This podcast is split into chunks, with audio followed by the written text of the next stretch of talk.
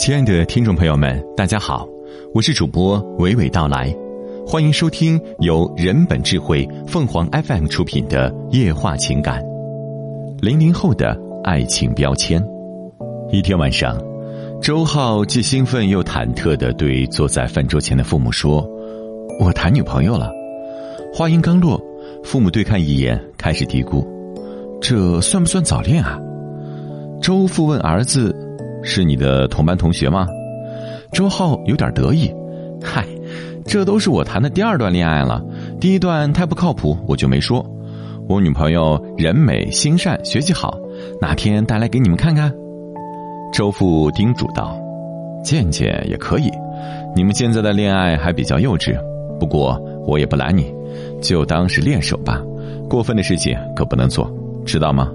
怎么就是练手了？”周浩听了父亲的话，还挺失落。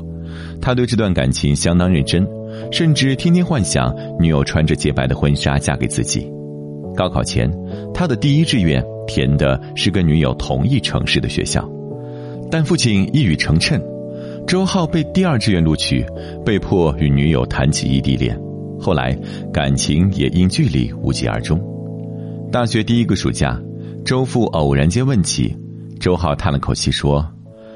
我以后想在自己更有准备、更有实力的时候谈恋爱，这样才是负责任。爸，谢谢您没有横加阻拦，我才有机会经历这些。周父笑着说：“爸爸妈妈就你一个孩子，愿意尊重你的决定。”二零零零至二零零九年，中国的计生政策主要方针依旧是稳定低生育水平，该阶段的出生人口整体呈下降趋势。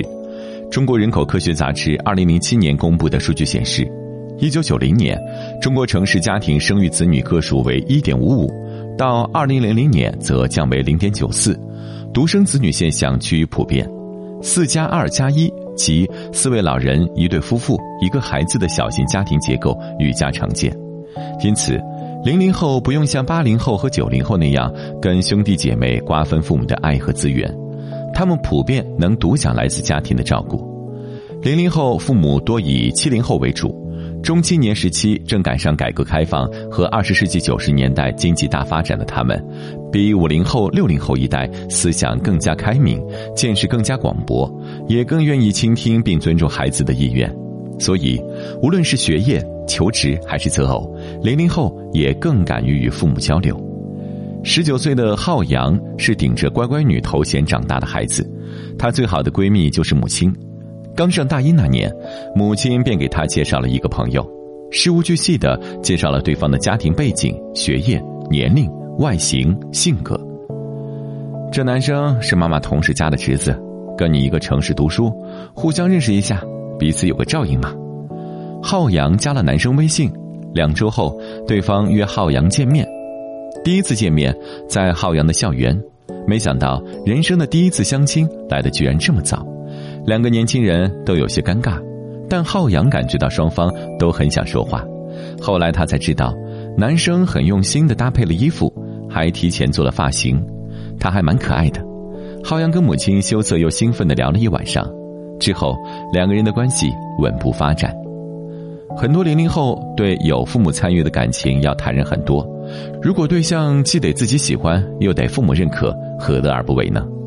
在很多人的固有印象中，零零后身为网络原住民，恋爱交友也应该更依赖软件、社交平台或大数据。但今年不断涌现的杀猪盘和网络诈骗案件，也不断告诉零零后，互联网没有爱。大浪淘沙始见金。既然如此，相比网络的虚幻与潜在的危险。